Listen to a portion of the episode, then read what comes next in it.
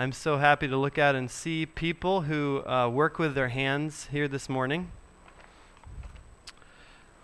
My grandfather was a carpenter for his whole life.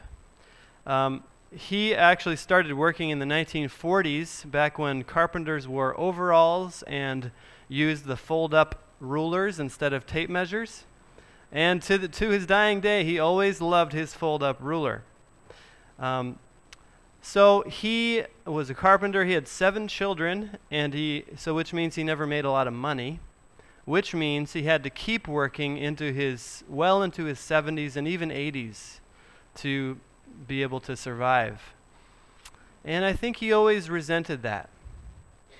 Um, but when I was in fifth or sixth grade, uh, he said, "Hey, come help me. Be my helper. I'll pay you, and I'll teach you how to build stuff." So I did. I followed him around job sites and uh, uh, coiled up cords and carried materials and swept up messes and even started learning how to use some of the tools and do some of the, uh, the mental work of construction. And he was, he was really a, a skilled craftsman.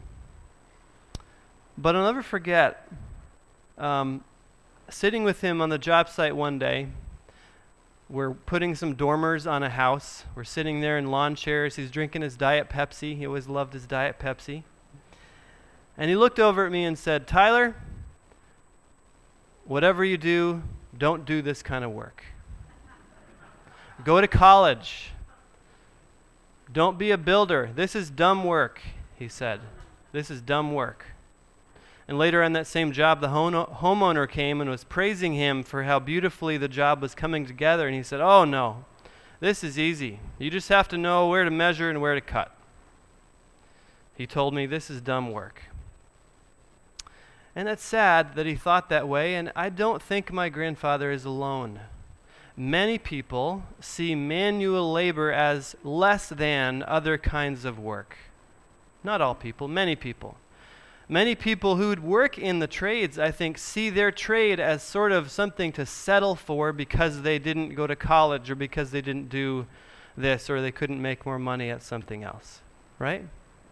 But what I wish my grandfather could hear, and what I want all of you today to hear, loud and clear, is that working with your hands is a high calling. It's a high calling can even be a calling from God.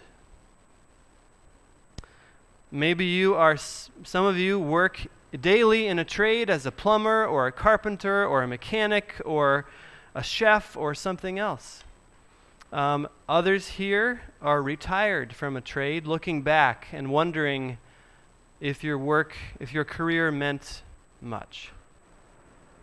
Some of you uh, just like to build things in the shop or work at your sewing machine or experiment in the kitchen and work with your hands. And what I want all of you to hear in some way is that God values the work of our hands, that it's a high calling.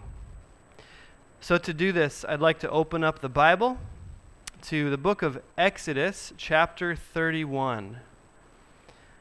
Now, if you've been with us this year, you, you know we're going through the book of Exodus together. Excuse me. Um, this passage is far ahead of where we left off last time, um, but it just so happens to be one of the best parts of the Bible for talking about working with our hands. So, this is Exodus chapter 31. It starts on page 70. The whole passage is on page 70 of these brown Pew Bibles if you'd like to follow along. And let me just give you the context and set the stage for what is happening in this passage. So, the book of Exodus tells the story of how God used Moses to free the people of Israel from Egypt. They had been slaves in Egypt for 400 years. And God said, I'm going to free you from your slavery. He sent Moses. Uh, he judged Egypt with the plagues. He led them through the Red Sea. He saved them decisively from Pharaoh's army. And now they're in the wilderness learning to be God's people. He brought them to Mount Sinai where he gave them the law, the Ten Commandments. and said, This is how to live as my people. And then he said, And as my people, I am going to dwell with you, that you may worship me.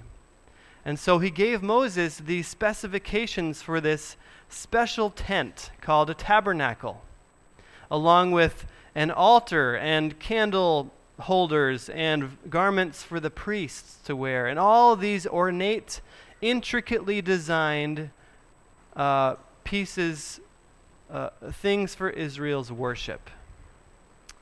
But they had a problem. Who would be able to craft all of these things?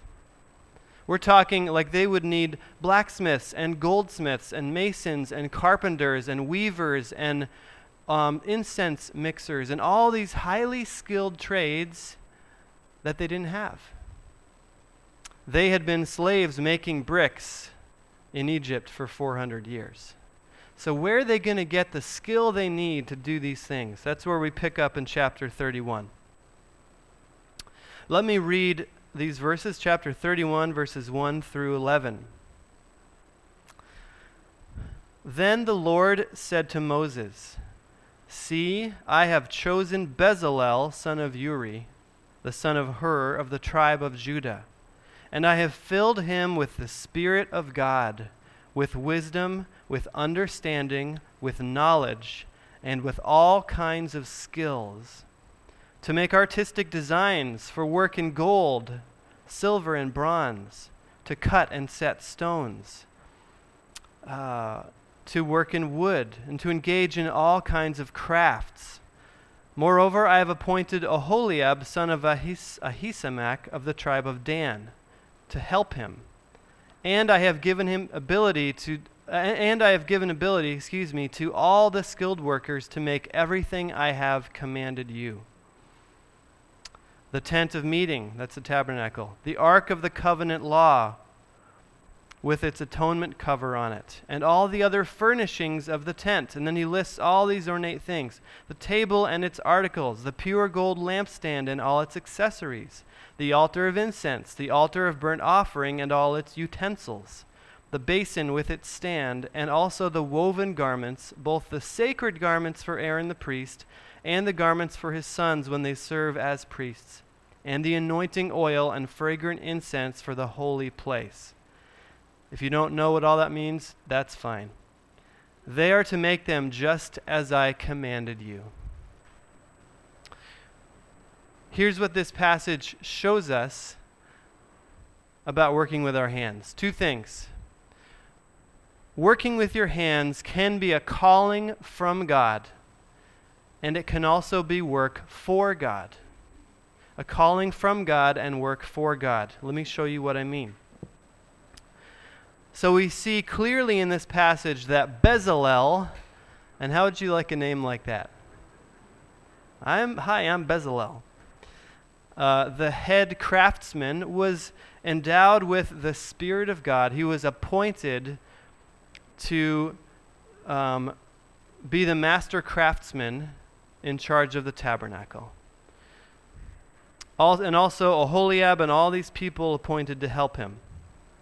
Now, in the church, we normally think of pastors and missionaries and those kinds of things as the types of people who have callings from God. But here in Exodus, the first, well, I wouldn't say the first, a person who has a calling from God is a craftsman, working with his hands.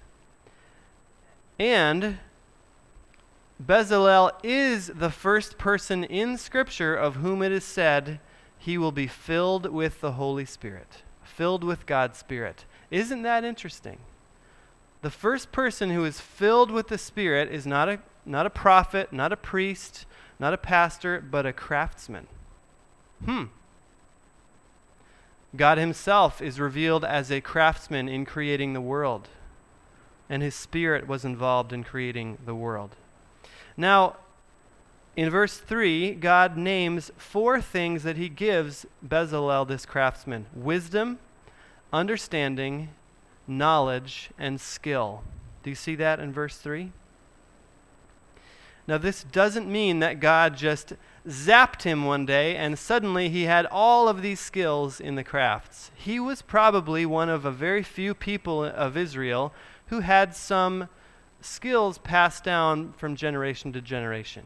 Maybe he was the kid who was always doodling in his notebook and designing things or working with his hands. Maybe his dad was a goldsmith or something. But in any case, God sharpened those skills and filled him with his spirit to be able to use them for God's glory as a calling for God. He had a gift, and God blessed that gift. Now, many of you who work in the trades, I believe, do so because you have a gift. You were the kid who could take things apart and put them back together. You have always been able to uh, understand how things work. Maybe you've seen old rusty cars and been able to envision what they would look like all fixed up. Or you could see someone with a skill and think, hey, I could probably learn that.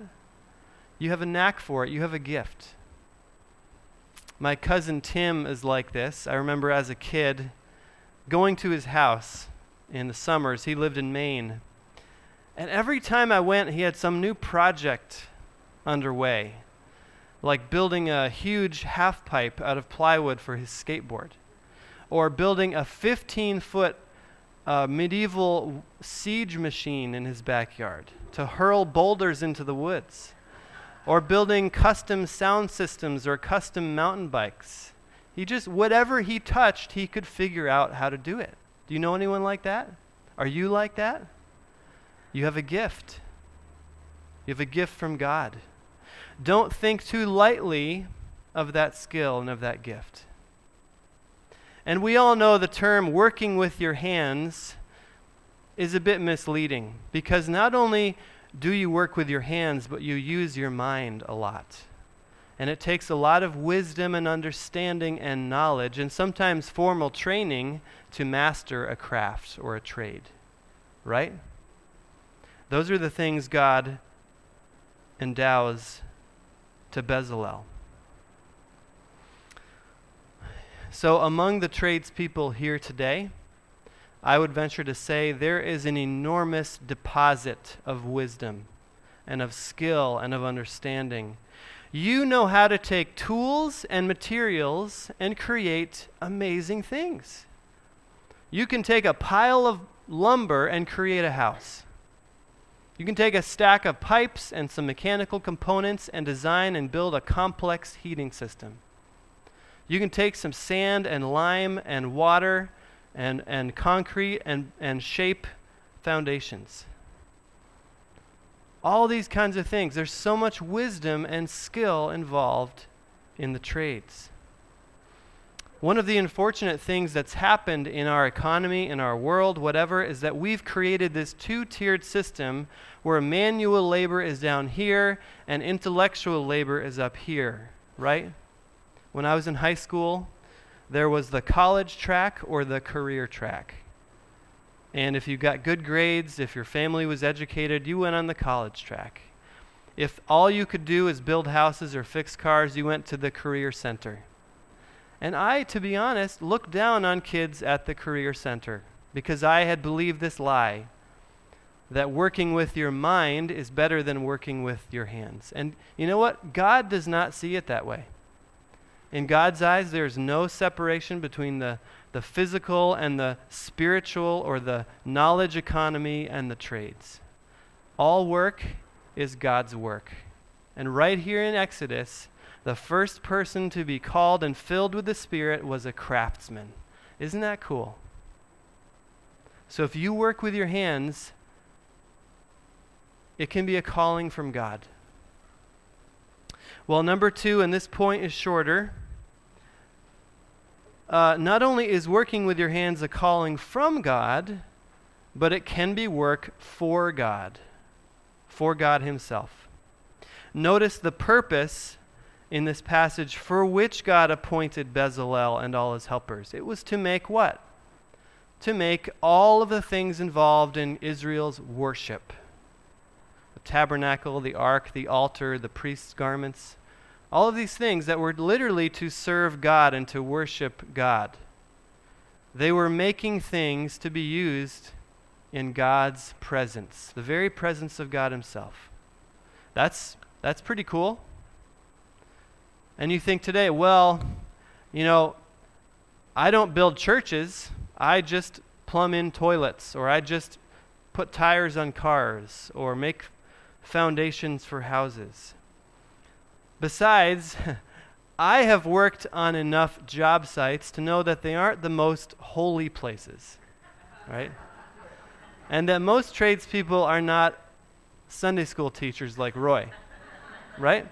So, can you really do that work for God? Sometimes in environments that are fairly um, coarse and rough. And the answer is yes. Yes. And it all comes down to Jesus. Because when Jesus came, he fulfilled all of the purposes of that tabernacle or temple and said, There's no longer one special holy place where you can worship God.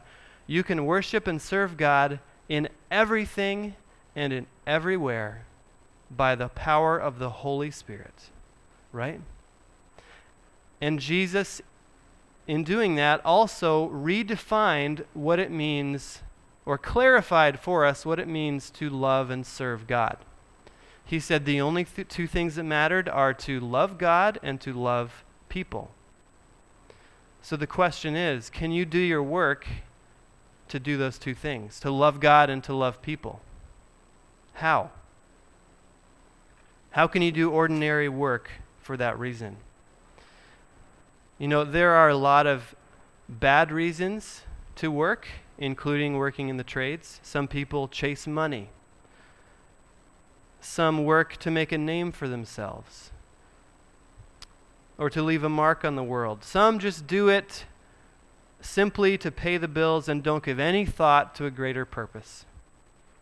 But if you follow Jesus, your work can be one of the main ways you love God and love other people. And one of the beautiful things about working with your hands is that you get to do very practical things to help people. Each one of us drove here today, well, except me, I walked here. We drove here today in cars that someone has fixed for us and serviced for us. We live in houses that someone has built for us. We turn on lights that someone has wired for us. We use networks that someone has designed and built for us. We when it gets cold, we turn up the thermostat and rely our lives depend on heating systems that someone installed. Without all those things, we would be in rough shape. And so your work in the trades is one of the such a practical way to love and serve other people. One question to ask yourself is this if you work in the trades or anything, who would suffer if I did not do my job well? Right? Who would suffer if I didn't do my job well? And I'm sure you can figure out the answers to that question. So, friends, working with your hands is a high calling. Don't let anyone tell you otherwise. I want to leave you with one more example to drive this point home. And that example is Jesus himself. Think about what it means that when God took on a human life, when the Creator took on flesh and came into this world, he came as someone who worked with his hands. Jesus was not born into a family of priests or of government officials or of scholars. He was born into a family of construction workers. And for the first, I don't know, 15 years of his career, he did the family trade. The Greek word is tekton, which means one who fabricates with wood, stone, or metal. So Jesus was a construction worker. That means he probably designed things. He knew how to lay out things and measure and mark and cut material. He probably sat and ate his lunch in the shade. He knew the joy of seeing a project come to completion. He had wisdom, understanding, and skill to make things, just like Bezalel, and just like his heavenly Father who created the world. And even when Jesus put down the hammer and, and changed careers into his calling to be a Savior, he still did it like a craftsman. Let me show you what I mean. In Ephesians chapter 2, the Apostle Paul explains that we are saved not by our works, but by God's grace and our faith in Jesus. And then he says this listen, for we are God's handiwork. We are his handiwork, created in Christ Jesus to do good works which God prepared in advance for us to do. We are the work of God's hands through Jesus. He has created in Jesus new people who love and serve Him and love other people. Jesus came to repair broken souls and to craft new kinds of people. If God is the master craftsman, then we are His masterpiece. We are His handiwork. How cool is that? So, even as you use your hands to work for others, let God use his hands to work on you. Let's pray. Lord Jesus, you are the master craftsman. And we give you our lives to design, to repair, to shape, and to create anew. Amen.